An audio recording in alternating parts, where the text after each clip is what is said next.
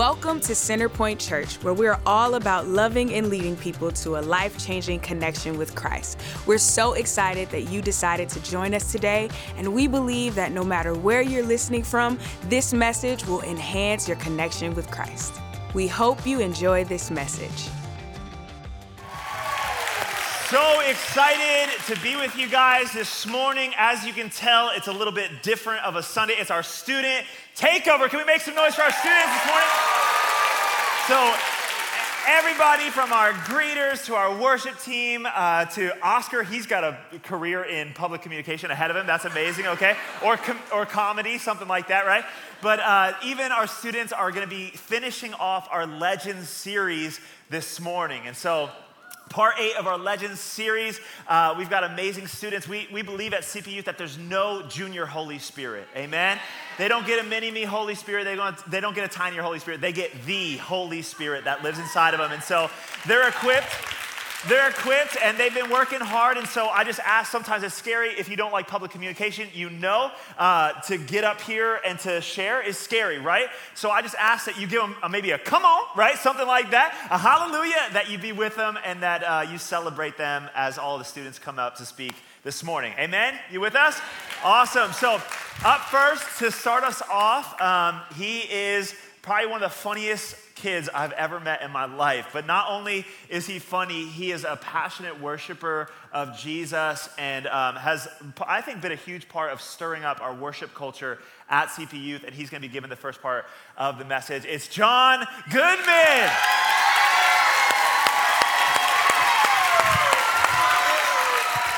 What's up, guys? What's up, guys? How we doing? I know we just screamed, but how we doing? Yeah? Okay, good. Okay, so before I get started, I have to share something with you. I've I've come into a fork in the road with my faith, and it has to do with my hair, okay? I don't know if I should cut it or keep it long, so I'm gonna take a poll, okay? So the first, I'm gonna need you guys to raise your hand. The first option is keep my hair long, but just trim it, because it definitely needs a trim, or cut it short, okay? Oh, wait, are we to go? Yeah, I'm sorry, okay. If you think I should keep my hair long and trim it, raise your hand. Okay, okay. If you think I should cut it short, raise your hand. Boo! We're keeping it long. Yeah! Let's go. Okay. Anyway, so if you're new here, we're in a series called Legends. Um, and if you're not new here, then you know we're in a series called Legends. Um, and today I have the privilege to teach um, and preach to you guys about one of these legends, and his name is David, all right? So I'm to give a little backstory about who David was, um, just to kind of set everything up. So in David's youth, he was a shepherd boy. Um, and in his prime, he was this great warrior and a king. Um, David is a, gr- a, man of great faith, mercy, obedience, and grace. We, through that, we see this throughout his whole life, from when he was um, on the run from Saul and he spared his life more than once, um, and in his great battles and his great victories through the Lord. But even amidst his display of great faithfulness um, he finally and eventually gave in to the um, fleshly desires of sin, um, the same fleshly desires that we all struggle with in this room. Um, for David and for most of us, a big one of that is lust. Others might be addiction, whether that's alcoholism, um, addiction to nicotine, pornography, um, or whether it's anxiety, depression. Two big ones that I know we all struggle with in this room is greed and gluttony. And personally, a big one for me is faith. a really hard struggle with faith and um, believing that God is good. But thanks to David, um, he shows us how God has the power and how God has already defeated the power of sin. And he does this through the story, famous story of David and Goliath. So if you brought your Bible with you or you have your phone Bibles, please turn your Bibles to 1 Samuel 17 32. I'm going to do the same. Hopefully I can get there. Okay, sorry. Okay, well, okay, this is not working very well. Okay, I got it. So, since we're, since we're jumping halfway into the scripture, I'm going to kind of paraphrase what's happened um, up until this point. So, David's brothers, who were um, the Israelites, are at war with the Philistines. Okay, so both armies are positioned on adjacent hills with a valley um, in between them. So, David, uh, for 40 days and 40 nights, an absolute monster named Goliath rises from the ranks of Gath and comes before um, the Israelites, the Bible says, every morning and uh, every evening, and he comes and he taunts um, the Israelites. So Goliath, uh, just to put in perspective of how much a monster was, uh, um, how much of a monster Goliath was, according to the Masoretic texts, which are the texts that we're reading, Goliath was around nine foot six inches. He carried nine feet, nine foot, nine feet six inches, and he carried a spear and a sword. So, since Goliath was taller than the average man's spear, his spear was estimated to be anywhere between um, 10 to 14 feet. Um, he, went, he went into battle with um, a helmet, a coat of mail, and shin guards. And some scholars believe that Goliath, um, with his mass and everything, all of his gear, he could have weighed more than 700 pounds. So this guy was absolute monster. And this is where David comes in. So his dad, bear with me, I know it's long. I just gotta, you know. So David, his dad Jesse um, orders David to deliver roasted grain, cheese, and bread to the um, Israelites and to his brothers and to his captain. So David gives his flock to, the, um, his, to a fellow shepherd, and he goes out to give the gift to his brothers and his captain. Upon his arrival, he sees that they have left to go out to war. So he drops his gift at the camp and he goes out to greet his brothers. Um, and, uh, and, upon his arrival um, in the ranks, this is where he meets Goliath. He sees him taunting. Um, he sees him taunting the Israelites. So he starts asking questions like, Why is this man defying the armies of the living God? And what does a man gain um, for killing him? So these questions were reported to Saul, and this is where we're going to pick up on verse 32. Sorry, I know that was a lot. Okay, we're going to do 32 through 37. Or wait, no, 32 through 33. Sorry. Don't worry about this Philistine, David told Saul. I'll go fight him. Don't be ridiculous, Saul replied. There's no way you can fight this Philistine and possibly win. You're only a boy, and he's been a man of war since his youth. So I want to focus on the uh, you're only a boy part of the scripture. I'm sure we all have these moments, and I have one funny one that I personally want to share.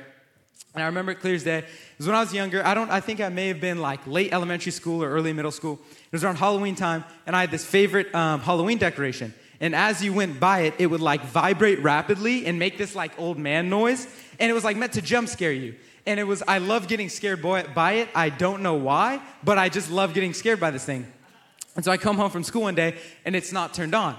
And I'm like, okay. So I go, I go inside and I tell my dad, he's in the living room. I'm like, Dad, like the decoration's broken. And he was like, I know, son, I put it out there and, and it's broken. And I was like, well, then go fix it, dog.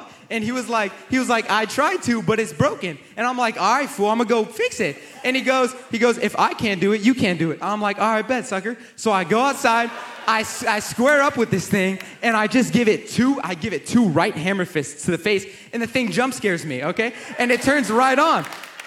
And I know this, I know this is a silly story, but the deeper meaning embedded in it is to not disqualify yourself because of someone else's perspective of your gifts and abilities.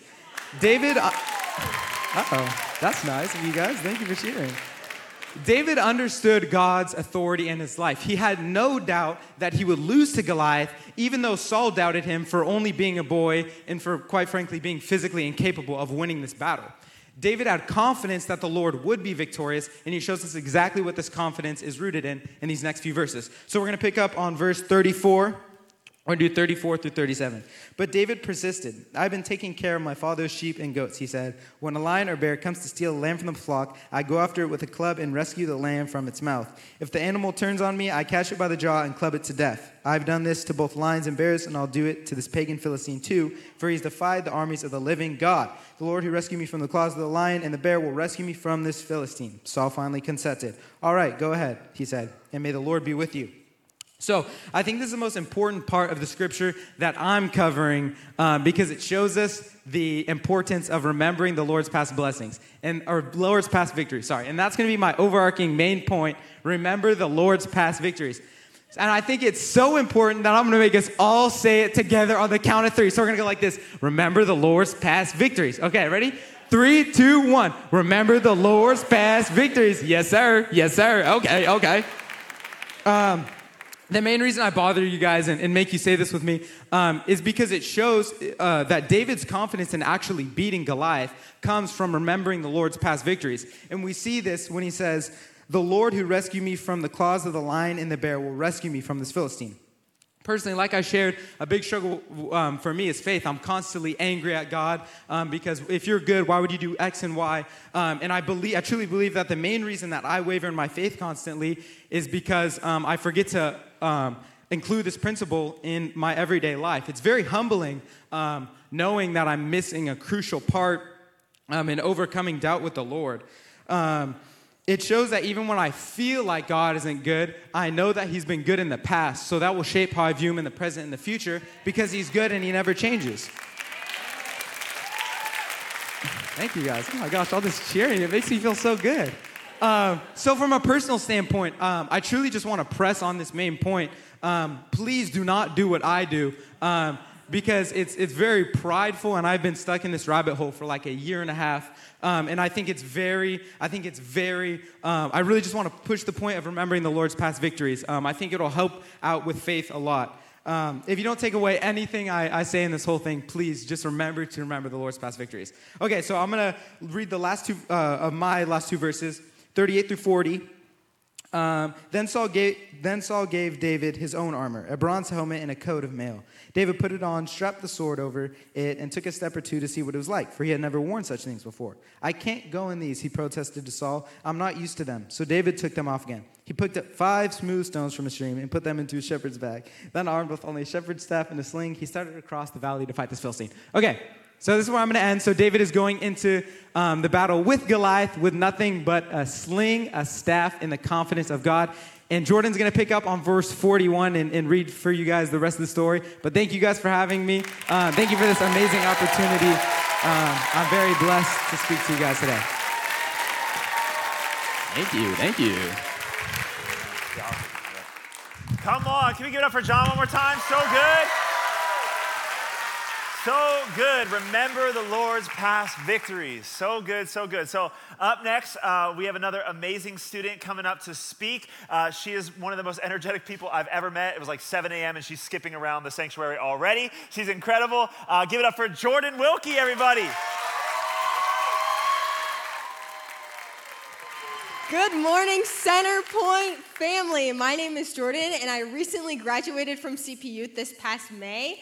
Um, and I'm gonna be honest, when Aaron texted me, um, he was like, Do you wanna speak? And I was like, Yeah. And we got to the meeting and it said legends on it. And I was like, I thought this was for the youth. And he was like, Well, it's too late now, so now we're here. um, I'm gonna pick up right where John left off. Um, in 1 Samuel 17, uh, 41. But before we get into it, I'd like to take a moment to pray. Lord, Heavenly Father, Thank you so much for this opportunity that you have given me, and let me speak your word onto your people, God. Let, let your words just cut through the crowd. In Jesus' name, amen.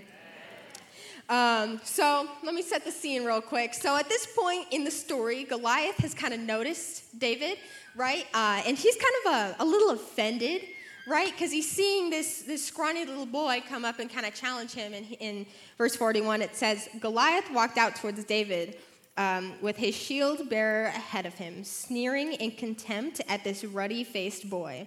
Am I a dog? He roared at David, that you come at me with a stick. And he cursed David by the names of his gods.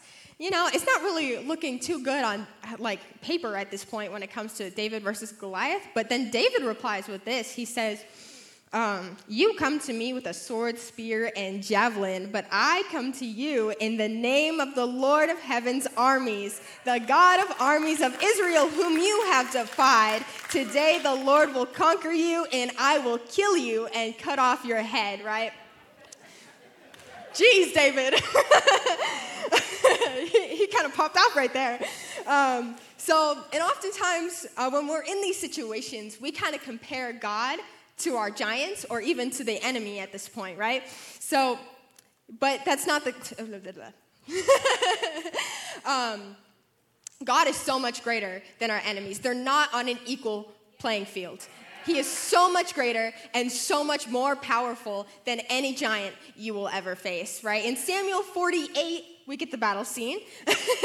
As Goliath moved closer to attack, David quickly ran out to meet him. Reaching into his shepherd's bag and taking out a stone, he hurled it with his sling and hit the Philistine in the forehead. The stone sank in, and Goliath stumbled and fell face down on the ground. And then, and then David takes, his, takes Goliath's sword and cuts his head off with his own sword. Isn't that kind of crazy? Um, but David didn't do that with his own strength. No, he had five stones, and he, it only took him one to defeat Goliath. And like I said, on paper it doesn't look too good, but with the power of God, on your like, like he's got his back, right? With the power of God, he was able to defeat Goliath. Um, now, he says, David points out that Goliath is coming at him with a sword, spear, and javelin. The enemy can come at you with anything because he steals, kills, and destroys, right? So he can come at you with any spirit of depression, any spirit of anxiety, like John said, but God will have your back, right? He already declared the victory over your life. Just like um, in verse 46, David says, Today the Lord will conquer you and I will kill you. Uh, you may only have some rocks, but God already declared the victory. It says in John 4 4. But God, uh, but no, no. but you belong to God, my dear children. You have already won a victory over those people because the spirit who lives in you is greater than the spirit who lives in the world. Isn't that so good, church? Um, David had five stones, right? Well, we're going to share with you five stones uh, that you can use in your own life um, to, to fight your own giants, right? The number one is this the Word of God. um, so, a little bit about me I, I grew up in the church, right? Um, I, I've like, I've spent a lot of time in the church and um, hearing stories about the, about the Bible, but I never actually read the Bible for myself until this year, until the tail end of my senior year, I started reading the Bible. But before that, I experienced a lot of doubt and frustration because a lot of the people around me were having encounters with God and hearing the voice of God. And I was like, why? What? And I was in the waiting and I was frustrated. But what I didn't realize is that even though I couldn't hear the word of God, it was already written down for me in this book right here. If you can't hear the voice of God, read it. It is right there. um, I lost my spot. um, you don't have to wait to experience the voice of God. Now, in Sunday school, you know how they teach you the armor of God, right? You got the helmet of nope, the helmet of salvation, shield of faith, and the belt of truth, etc. But then they teach you the weapon. They teach you the sword of the spirit, right? The sword of the spirit is literally the word of God. Hebrews 12 4:12 says, for the word of God is alive and powerful. It is sharper than the sharpest two edged sword, cutting between soul and spirit, between joint and marrow. It exposes our innermost thoughts and desires, right? Isn't that good? um, if that's our sword, if the word of God is our weapon, we have to get into it, right? The Bible can be overwhelming, it can be let's be real, kind of a little boring sometimes, and it can be confusing. But as you continue to read it, as you continue to get into the word, the pieces kind of come together, right? The pieces come together and it becomes life giving. It becomes life giving and, and it becomes interesting because then you connect the you connect the dots a little bit and you'll be like, oh my God, in the Old Testament it said this. And then it was a prophecy for what happened in the New Testament. It's so cool. The Bible is so good. When you get into the word, the word will get into you. You don't have to you don't have to know the Bible or did I say that? Yeah. You don't have to know the Bible to read it. What I mean by this is you don't have to be an academic scholar to read the Bible. You don't have to read front to back in order to understand the Bible or to even understand your relationship with God. Um, the Holy Spirit can provide wisdom for you when you're reading. Ephesians 1:17 says, "Asking God, the glorious Father of our Lord Jesus Christ, to give you spiritual wisdom and insight so that you might grow in your knowledge of God." Mm. You can start anywhere, right? You don't have to sit down you don't, you don't have to. you don't have to sit down with your Bible for four hours a day in the morning before you start your day. Um, it just read, reading like 12, 20 chapters, you know what I mean? Um, it just starts with one verse. You know, um, it's called Bible snacking, right? One verse here, one verse there. Um, I like to start with a verse of the day, you know, and that really, and then I and I sit and I meditate on that word, right? I also like to play Bible roulette. You know, open to a random page, pick a verse, you know, read it. You know what I mean? um, my second stone is this it's identity, knowing your identity, right? Ephesians 2:10 says, for we are God's masterpiece. He has created us anew in Christ Jesus so that so we can do the good things he has planned for us long ago. Right? Isn't that so good? Oftentimes, some giants that we fight is not feeling good enough, is not feeling purposeful, you know what I mean? Not feeling worthy, right? But God says something different. He says, You are loved, you are chosen, you are holy, you are set apart without fault, a child of God, royalty, clean and pure, right? Remember that when you're fighting your own giant. Knowing who you are won't get you caught up in anything else. What do I mean by this, right? God has planned those good things for you to do long ago. He has planned good things for you in your life. And when you know where you're seated in heaven, oh my gosh, it, it changes. It changes your perspective on things, right? God is a firm foundation. No one else can complete you, but God can fill you up. You know what I mean? No one, no one, or nothing else can complete you because it's all temporary in the world, right? Knowing who you are in Christ gives you power when you're going into battles because you know who your father is, right? Compared to those giants, right? Watch them giants shrink when you compare them to the power of God, right? Ephesians 1 4 through 5 says, even before he made the world, God loved us and chose us in Christ to be holy without fault in his eyes. God decided in advance to adopt us into his own family by bringing us to himself through Jesus Christ. Do not define yourself with what the world has for you. The world will tell you you're not good enough for that job. The world will tell you you're not a good enough parent. The world will tell you all of these different things, but God says something different. Do not let the world define you. Let what He has said define. Oh, I forgot a point. the best thing about this, and this wraps up everything God's thoughts about you do not change. Whatever he has said about you, whatever he has written in the Bible about you, does not change. The world around you will change. The people around you will change. You will change throughout every season that you go through. But the, what, God, what God says about you does not change. It was such a pleasure speaking to you, church family. Thank you.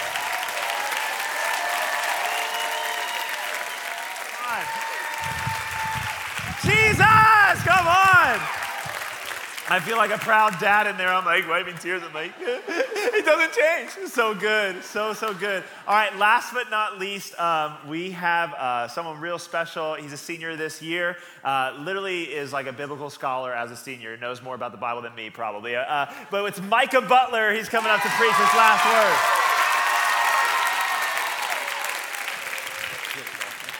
All right, good morning, everyone. Awesome. Good morning to you. All right, so like Aaron said, my name is Micah, and I am a CP Youth senior um, and a part of the CP Youth team. And welcome to the final part of the student takeover message. Are you guys excited? Let me tell you something. I am super stoked. All right. So, like we said, and I hope you guys already picked up on, unless you were sleeping the entire time, we are talking about David. He is our legend for the day. And so we can go and look back to David because he understood many key things and attributes that we can apply to ourselves today. And it was because of these things that he was able to find victory in his life and overcome certain giants. And so, just like Jordan just shared and gave a great message on, she talked about the first two stones that make up David's pouch. And I'd like to finish it off with the final three, starting with my very first one community.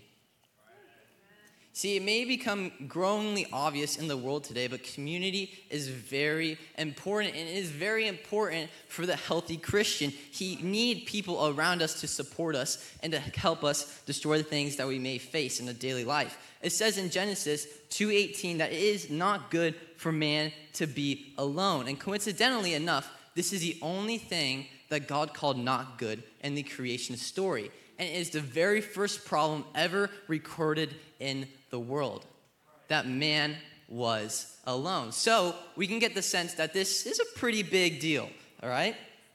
But what are we supposed to do when it seems like our community is the one thing that holds us back?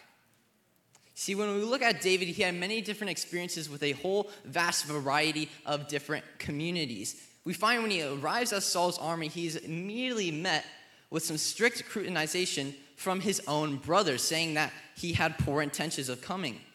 And then he goes to his own king, and his own king, the person he looks up to most, says that he's not good enough. And so, what do we find here? We find that David's own family, his own brothers, despised him. And that his own king, the person who's supposed to be appointed by God, the person that he is supposed to look up to most, that he adores most, says that he is not good enough, that he isn't worthy. But lucky for David, sometime previously, someone spoke life into him. You see, there was another voice in David's life. And you see, this prophet anointed him, said that he was going to be king. And he anointed him not just a little bit that we saw, but with a whole horn of oil. You see, this man actually spoke life into David so that when he goes and is pinned up about these pinned up by these foul opinions, he recalls the one that he has heard from God. He recalls the person that spoke life into him and actually believed in him.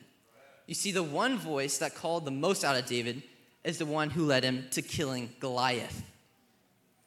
And David had no control about what was being said about him.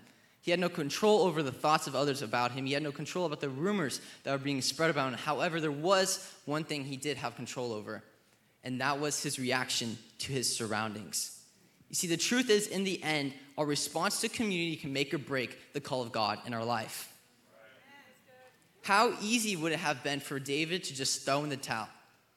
Just right then and there. Any thought of him actually being able to overcome this giant just utterly destroyed. His entire spirit just crushed in that instant because of what others told him, because of what others placed on him, because of the burden that was placed on him. Yet, we find the story of David of victory and not defeat. See, so what is the difference between what we read in the Bible and what we see in our daily life? That truth is nothing is different at all often we are faced with the same choices just like David was. See, often community is a competing voice in our minds, and it is our opportunity to choose to bind with the one that brings victory and not death. You see, it's possible if it wasn't for Samuel's anointing, David would likely have never killed Goliath. And it isn't for the people in our lives, we likely would never overcome the giants that we face. And so, one specific thing that really struck me when I was reading this passage was the uniqueness of the story and its vast detail. See, this is something that is very unusual for this kind of text. But we read 1 Samuel 17 with almost an unbearable amount of detail as it describes this giant that the Israelites are facing off. All the way from how tall he was, how heavy his armor was, all the way to the tip of his spear. It describes how scary this man was. And so, you know what this tells me? It tells me that the Israelites studied Goliath. They knew this problem that was in front of them. They knew the giant they were facing. They knew how much debt they were in. They knew this financial problem, whatever it may be, it just applied to your life. They knew what it was in front of them. And they knew they had no escape. Yet, we find David. He comes up to the battlefield. He sees this man mocking his God. And he says, Who is this man defies the army of the living God. Oblivious to what is supposed to be an impossible feat, David has his sights focused on the Lord. He declares, I am going to kill this giant, be crowned king. Why? Because my community anointed and spoke life into me. And I'm now equipped to defeat this giant that is ahead. What brings fear to you is going to propel me into my destiny.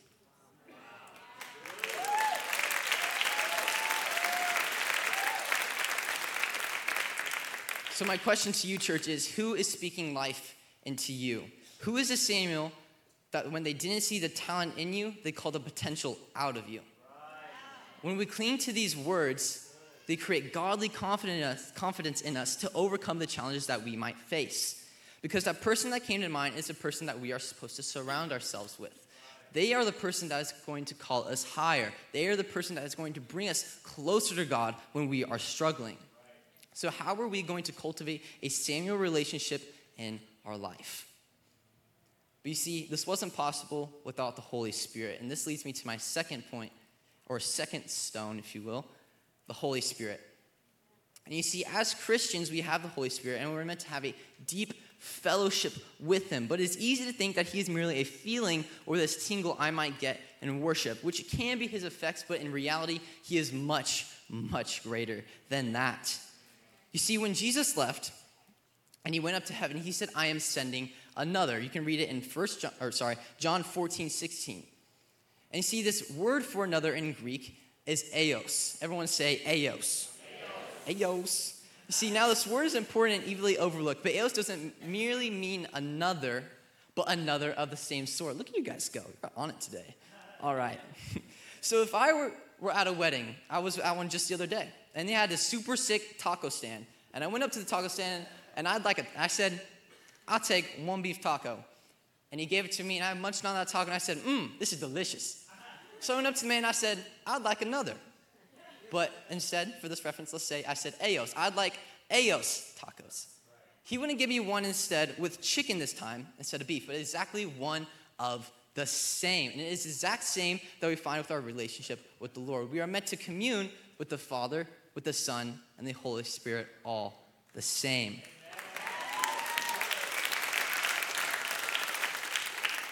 You see, it is only through him that we might even be able to love God and profess that he is Lord in the first place. He is the advocate, as it says in John 14, 16. He is the one who comes beside us and intercedes on our behalf. In the same way, 1 Samuel chapter 16, 13 says in reference to David's anointing that the Spirit of the Lord rushed upon David from that day forward. See, it was only through the empowerment of the Holy Spirit that David ever was able to kill Goliath. In the New Testament, we find just the same thing. It was only after the Holy Spirit fell on disciples in the upper room that they began their ministry. Before they were afraid, they were cowering that they might die in this upper room all alone. After, they crafted a whole New Testament of believers. They found new life. And same for Jesus. His ministry began once he was baptized and the Holy Spirit came upon him as a dove. And so the point that is to be made here is that once we acknowledge and respond to the Holy Spirit, we are empowered to change, receive victory, and revival in our life and the lives around us.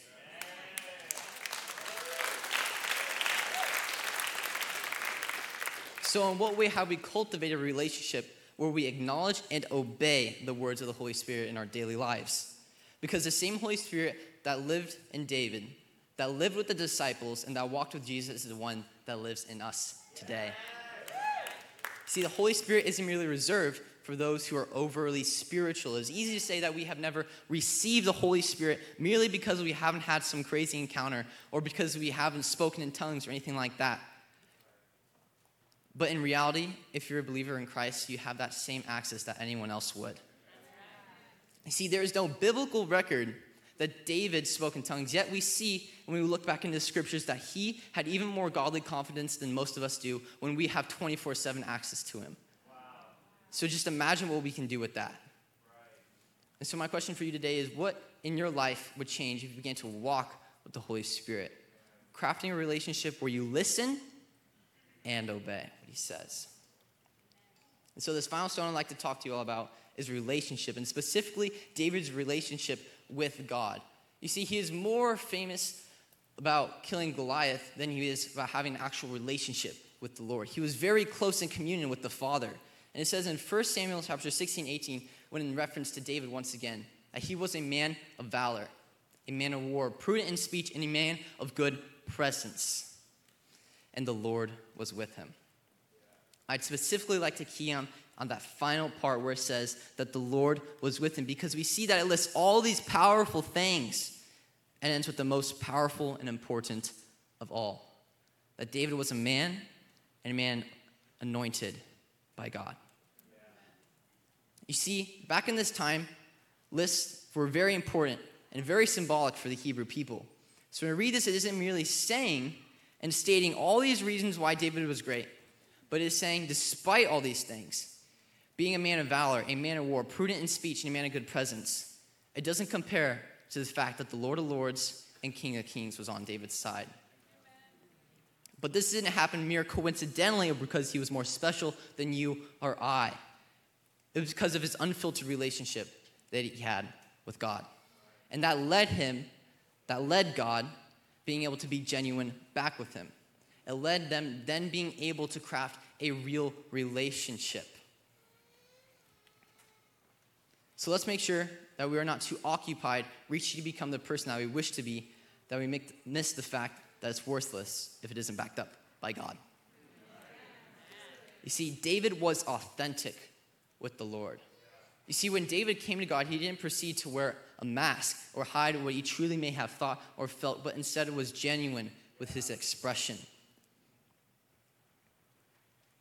You see, in the same way, God knows who we are. He knows who He created us to be. So when we come to Him outside of this idea, it ruins any sort of relationship that we might have. It breaks His heart because He knew He knows who He calls us to be in the first place. And so we read things like Psalms 51, where David cries out to the Lord in repentance because he understands in order for him to get closer in relationship with God, he has to be real with Him. He sees his sin in the gap it created between him and God, but without shying away, he literally cries out to the Lord without fear of what others might think, without fear of his own kingship. All David had was his broken heart, and he brought it without hesitation to the Lord. But the truth is, we read stories of David being humble, worshiping with his lyre to him, dancing in the streets. And we read stories of men with great faith, and all we do is get inspired. And so we tell ourselves, yes, I want a relationship just like this. Give me Jesus. But when the altar call comes, we feel good. We feel close. But then we get back in our cars, we begin to drive away. And it's like the farther we get from the church, the farther we get from God. And the truth is, for many of us, we've probably been sitting here thinking about what we want to do after this more than we have even been talking to God this entire service. When in reality, we just sang a song. I know I heard some of you guys. Y'all were singing it out. It was beautiful, right? We just sang, Give me Jesus. All I want is you. You are my one thing. But how many times do we say that with other things? How many times do we go home and we say, This is my one thing, Jesus? But first, let me check my emails. I know my Instagram's popping right now, all right? I know, Jesus, oh, thank you for waking me up this morning. Oh, but Billy texted me. I gotta respond to him. We must place him back to be the priority in our lives. You see, a deep relationship with God is built on steps taken in faith. Because the problem isn't that God is too far, but that we won't take the time to get close. He is only as close as our next prayer. You see, David wrote 73 of the Psalms. And this may seem to be very insignificant, but he didn't know that I was going to be up here on a platform today talking to you guys. He did not know that I was going to be quoting them for you and gaining some wisdom. He simply prayed and worshiped to the Lord. All he wanted was to get closer to his Creator. At all costs, by any means, he said, I want you. And this is the same mentality that many of us need to get back to. When we say, I want Jesus and only Jesus, but we don't merely say it, we actually believe it. Because you don't need to say it to people, you can live it out. People should see that by your actions on the daily. But it's too easy to get caught up by the cares of the world, to place things above God on our priority list. But you see, now we have a unique opportunity to come back to Him. John 17, 3 says, And this is the way to have eternal life, to know you, the only true God, and Jesus Christ, the one you sent to earth. If we truly wish to have a real relationship with Christ, it takes putting in the effort. It isn't really just a prayer, but a beginning to a whole new life. Notice that this verse doesn't say to meet the only true God or to have an interaction with Him, but it says to know him. In order to know someone, it takes continuous effort. It takes time, just like it would with your friend, like it would with your spouse. It is just the same.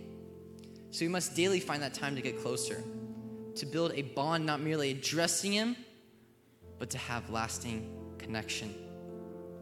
See, now is the time to remove the mask that holds back from an unconditional relationship.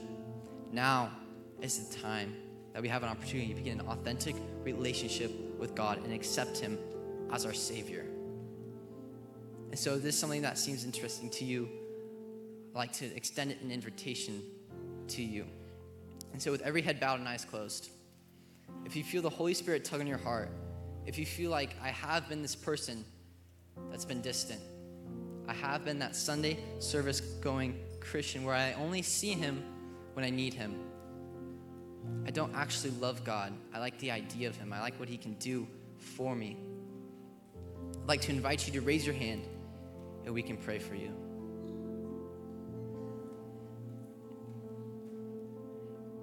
So, Heavenly Father, now in this moment, we come to you in a spirit of repentance. Jesus, we acknowledge the ways that have we have fled from you. Jesus, we want you. You are our one thing. We can't go through life without you. We need you, Jesus. We love you, Lord. We accept you as our Savior. We accept you as our true Father. And we begin a new life with you, a life of relationship and joy. Amen.